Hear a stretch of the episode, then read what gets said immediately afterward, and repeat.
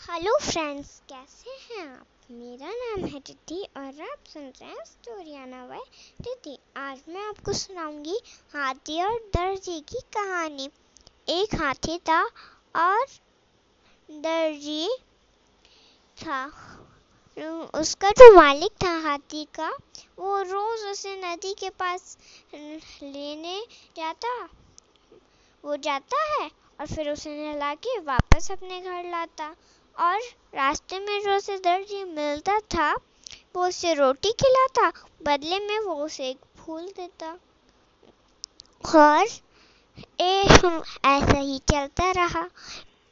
एक दिन पता नहीं क्या हुआ, जब वो घर पे था, वो रो रहा था, बाहर निकला तो वो दुखी हो गया।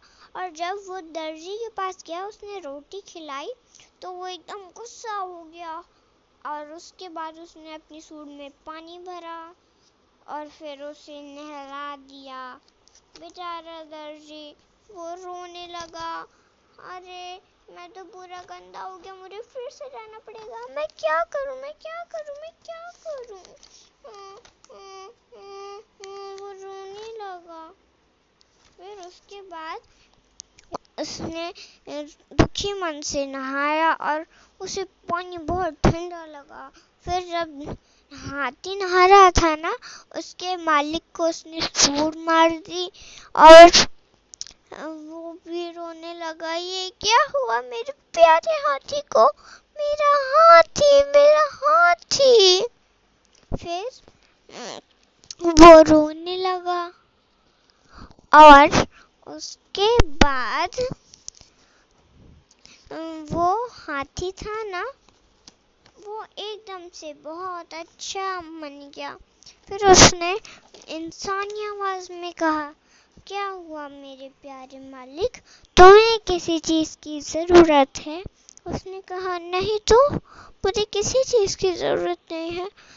वो डर रहा था, उससे कहीं वो उसे भी ना मार दे। उसे बहुत सारी डिमांड पूरी करनी थी, लेकिन वो डरता था। फिर उसने कहा कि चलो मैं अपनी डिमांड इसे बता देता हूँ। शायद ये पूरी करे और मुझे ना मारे। वो डर के उसने अपनी डिमांड मनाई और फिर उसे बताई। फिर उसने कहा, तुम ऐसे ही डिमांड करते रहोगे तो तुम अच्छे होगे। और अगर तुमने डिमांड करना बंद किया तो तुम मेरे पेट में होगे। वो डर गया और डर के मारे उसने बस उसे डिमांड दी डिमांड दी। फिर वो बहुत अमीर हुआ। फिर उसने जो बगल वाला दोस्त था ना, उसने छुप छुप के देखा।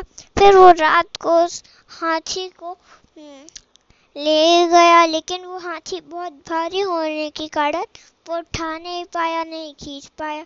फिर उसने एक लकड़ी ली और उसे उसे खूब ज़ोर से मारने लगा। खूब ज़ोर से सिर पे, पेट में, पैर में। लेकिन जो खून था वो बार बार स्किन आ जा रही थी मैजिक से। तो फिर सुबह तक वो करता गया। जैसे सुबह हुई, उसका मालिक बाहर निकला और कहा, ये क्या कर रहे हो तुम?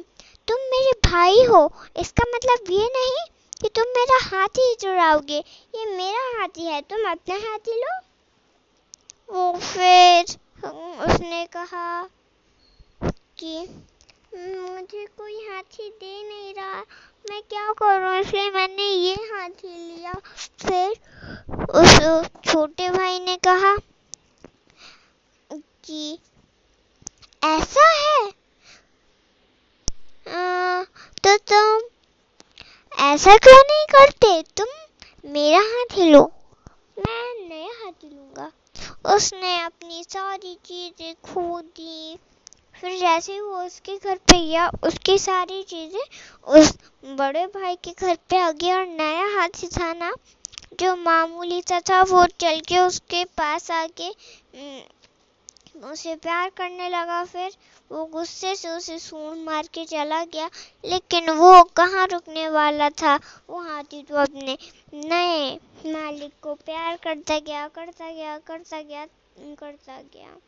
हाँ, और फिर उसने कहा ये तुम क्या कर रहे हो? मुझे नाना पड़ेगा तुम बहुत गंदे हो। फिर उसे समझ आया हाथी तो कितने गंदे होते हैं। उसका हाथी इतना अच्छा कैसे है? फिर उसने कहा शायद मैं लालची हो गया था। मैं बहुत घमंडी हूँ। हम्म, वो निराश होकर अपने घर चला गया। फिर वो खुद को हम्म, डांटने लगा मारने लगा और फिर वो खूब ज़ोर से रोया। फिर उसने कहा आज के बाद मैं लालच और घमंड कभी नहीं करूँगा। उसे अपनी गलती का एहसास हुआ, इसलिए कहानी खत्म। बाय बाय आज के लिए बस इतना ही।